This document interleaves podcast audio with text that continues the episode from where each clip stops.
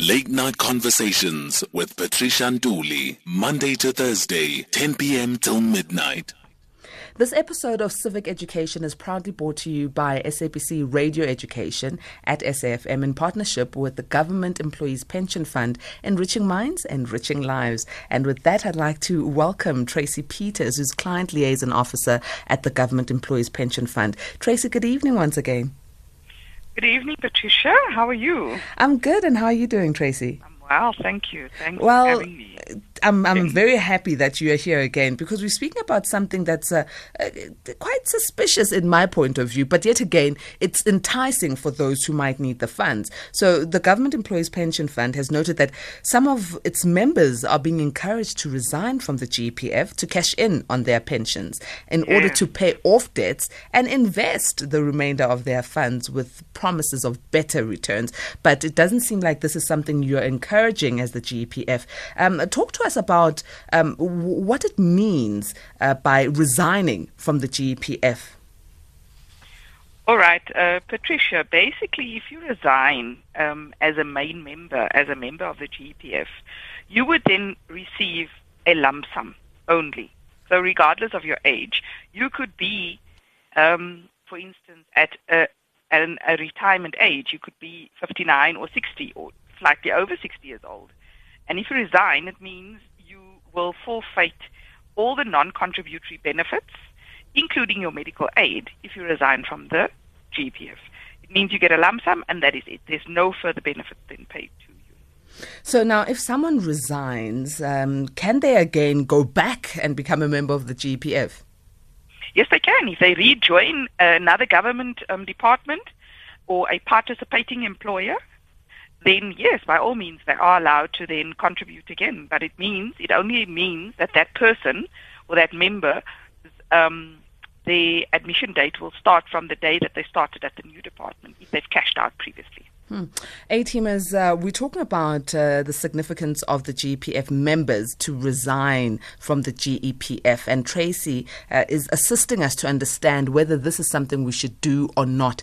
You can call in and ask your questions. Perhaps you've got, uh, you are a member of the GEPF and you've considered resigning because you want to offset your debts, or times have just been tough since we've been through COVID, and you want to know what's the best way to go about it. Please do call in on 011 714 2006 or WhatsApp on 0614 104 107. Tracy, let's go through uh, who has the right to resign from the fund and when can this happen? Patricia, anyone who is a member of the GEPF can resign from the fund. But resigning means you are resigning from your job, in other words, to put it in plain layman's terms. So you are you cannot resign and receive your money and continue working. In other words, you cannot cash out while you are still employed. It means you are no you are then no longer employed, and um, there are no rules in terms of when they are allowed to do it. So, if you resign from GPF, you resign from your employment. You no longer get the non-member benefits. You do, you res, you you're no longer part of your medical aid. So basically, you have resigned. There's there's no other way around it. That's correct. That's Now, can you can you highlight the process of resign of the resignation? Um, we can highlight the process of resignation. Would you like me to to highlight that and then compare it with retirement, or should we just cover that a bit later? Well, w- let's do so. Let's compare it. So, retirement and resigning before retirement. Right. Um, resignation, basically, as I've mentioned, is is just a lump sum payment that will will be paid out, and that is is a actuarial benefit. So, in other words, it's your full value that is calculated that is then paid out to you as a member. You have two choices, uh, Patricia, as a member. You can request us as the GPF. We can pay your money into your personal bank account. That is the one option. Then you can also transfer your benefit to an external fund. And when you transfer to an external fund, you have uh, two choices there. You can then transfer and make a choice of paying to a preservation fund or a retirement annuity fund. Um, I'm not sure of our time frame, but I can briefly explain to you the differences between the two types of funds. Go ahead. All right. Thank you. So, um, if you're transferring, in both instances, if you're transferring your money to an external pension fund, in other words, you've resigned now and you've decided that you want to transfer your benefit into a reti- retirement annuity, that is done. The full value that is owed to you as the member, we then pay on your behalf, we pay it to the retirement annuity. Now we know there are different companies and investment houses. So let's look at Old Mutual, Momentum, etc. You have them. Once the money reaches that fund, if it's a retirement annuity, the general rule is, is that you will then have to wait until the age of 55 before you can actually withdraw. So if you are younger than that age, it means you will have to wait until 55 before you can actually start withdrawing from that pension fund. Mm. Then if you transfer to a preservation fund, the same rule applies. The full value of the pension is calculated transfer to the preservation fund. However, the rules of the preservation fund allows you as a member, once the money reaches that fund, they then allow you to withdraw up to one third immediately, and the remaining two thirds will remain in that account until you also reach the age of 55. But then the rules of the fund then become applicable because now we have transferred your benefit out of the fund. Let's go to a bit of a break. Uh, the time now is 20 minutes after 10. We're talking to Tracy Peters, who's client liaison officer at the Government Employees Pension Fund, and we're talking about the significance of uh, GEPF members resigning before um, the GPF uh, retirement date that is on your contract. So please do call now uh, because we don't have much time with Tracy, and I know once she's gone, that's when A teamers want to call and ask questions. Call now and ask your questions on 011 006 or send a WhatsApp to 41391. You, um, that's an SMS to 41391. WhatsApps go to 0614 104 107. Late Night Conversations with Patricia Nduli, Monday to Thursday, 10 p.m. till midnight. We are talking to Tracy Peters, who's client liaison officer at the GPF, and we are looking at the significance of uh, GEPF members retiring earlier um, from the GPF, perhaps to take the money and go start a business or take the money and offset debt, whatever the case is. But retiring, what does that mean? And from what Tracy has told us, when you retire from the GPF uh, fund, it means you've retired from your job. So, A team teamers call in and ask your questions 011 714-2006 or WhatsApp 0614-104-107. I've got a message here, Tracy, on SMS that um, is from an anonymous A teamer says, My sister retired from the public service and yet she still forfeited her medical aid from GEPF. Can you please explain how the medical aid uh, portion works once someone has retired? All right, Patricia, what, what we need to establish there is, but I'll speak to the general rules here, yes. is that if someone retires, they go on retirement, um, the general rule for you to qualify to, to receive the continued membership, the medical aid um, subsidy, the, there's a few rules um, that, is, that, that becomes applicable. You had to have been a member of that particular medical aid the main member for at least 12 months prior to going on retirement. And then also, you had to be a member of that particular medical aid in your last on your last working day um, before going on retirement, because then it would be the full 12 months. It means you would have contributed for the full 12 months, and then um, you also require um, to to qualify for the medical aid subsidy you then need at least 15 years of service for normal retirement.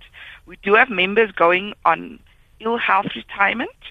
Um, if their health has, has deteriorated uh, so badly, we, we then they are then offered an ill health, what we call an ill health retirement. In that instance, if someone is retired due to their ill health, they then only need 10 years of service in order for them to qualify for the medical aid subsidy. But the same rule applies. You have to have been a member of the medical aid for at least 12 months and on your last working day.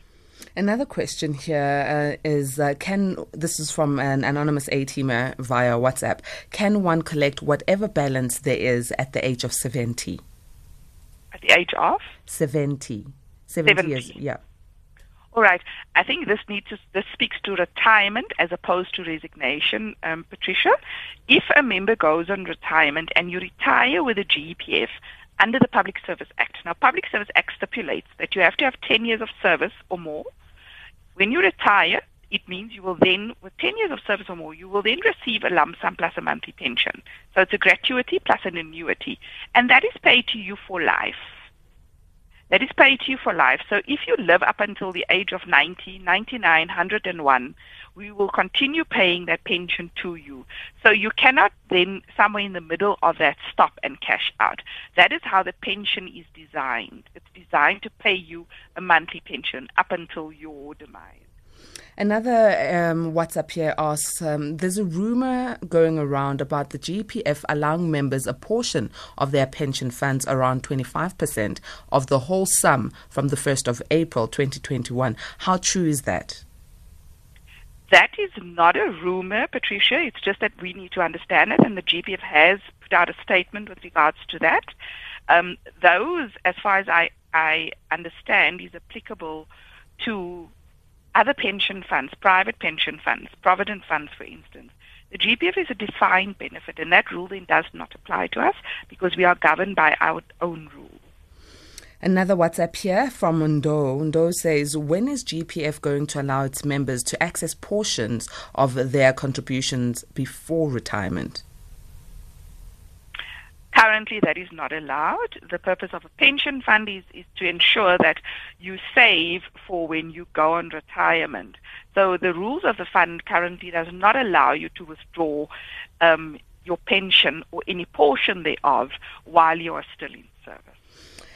So, in, in terms of uh, the topic at discussion around the retirement, is can can you tell us what um, the difference is in the case where a pension fund is transferred to another employer? All right, you do have. Um, often we find that members they, they would be in one department, they would apply for a post, and then they get a promotional post in another government department you can move around within government, and that's what we call an interdepartmental transfer. So it means you are contributing, let's for instance say a Department of Labor, right? You are employed there. You then get a post at Department of Education. So you can move from labor to education. It just means that your pension is going to continue. The only thing that will then happen is that your employer code that you are linked to will then be changed on the system. But nothing in that instance then happens. There's no cash out that happens when you do transfer in, within different government departments. But if you're transferring perhaps uh, to a non government organization, wh- what then happens? A non government organization, there you have two choices. Um, I don't want to complicate it. So, as a member, you then have a choice. You can then resign and cash out your pension, and then you have those two options that I've mentioned. And then you could also choose the second option to transfer because that's the, the, the company or the, the yeah the company that you could be going to could be a private sector. They probably have their own pension fund, so you could actually cash out your pension and then transfer this money into that pension fund, which means you're actually going to then um, sort of continue contributing, and you are still actually saving for your retirement age. So that is allowed. Okay. A teamers, remember, um, we still have Tracy on uh, for a couple more minutes. You can still uh, send your WhatsApps and questions on 0614 104 107 or call in on 011 714 2006. Another thing that we usually don't um, really look into are the tax implications associated with resigning from uh, um, uh, uh, the, the fund and retiring with the funds. Please, can you explain and the, the, the issues around tax? All right. Let me explain firstly. When you resign from the GEPF, um, and I'm not an expert on the tax, but I will explain the basic rules so that members could understand how they are impl- how what implications there are in terms of the tax.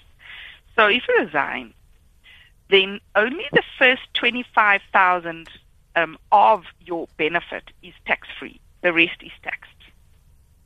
So regardless of your age, only the first 25,000 is taxed.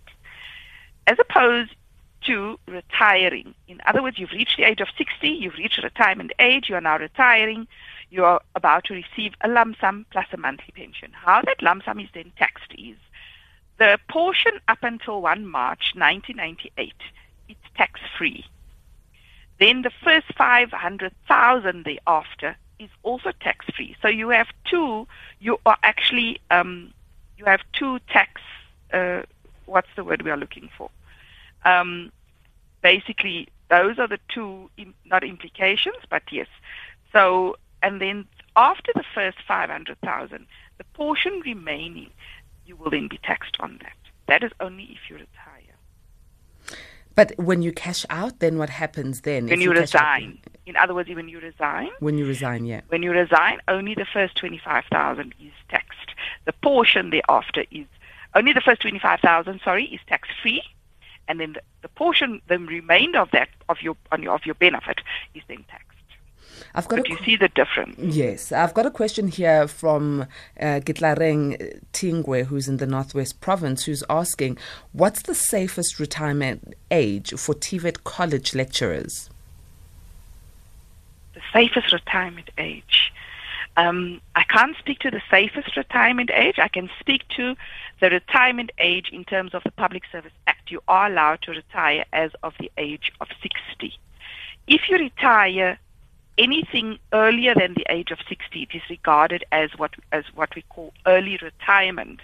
But in that instance, if you retire prior to the actual retirement age, it means there are implications. It means there will be a penalty. You will then be penalized because you are retiring prior to your actual retirement age. Mm. Um, one of the questions that we had via SMS was around medical aid, and I'd like you to tell us what are the consequences of losing um, government subsidy towards your medical aid. Well, Patricia, um, and we've seen a lot of sad cases like this where members cancel their me- medical aid. As I've explained to you, the, the, the rules is as such that you have to have been a member of the medical aid for full for 12 months straight before going on retirement. Now, often we find that members go and they, they resign from their medical aid three or four months prior to retirement. So it means they would not have had the full 12 months benefit before going on retirement. It means they will not qualify for the medical aid subsidy. And and what I, I can tell you is, is that when you go on retirement, the most important thing is not necessarily, yes, we do need our money, we need our monthly income, but it's more the medical aid subsidy because without a subsidy, it means as the member, you then have to now fully fund yourself um, for a med- to belong to a medical aid. It means you are not going to be subsidized.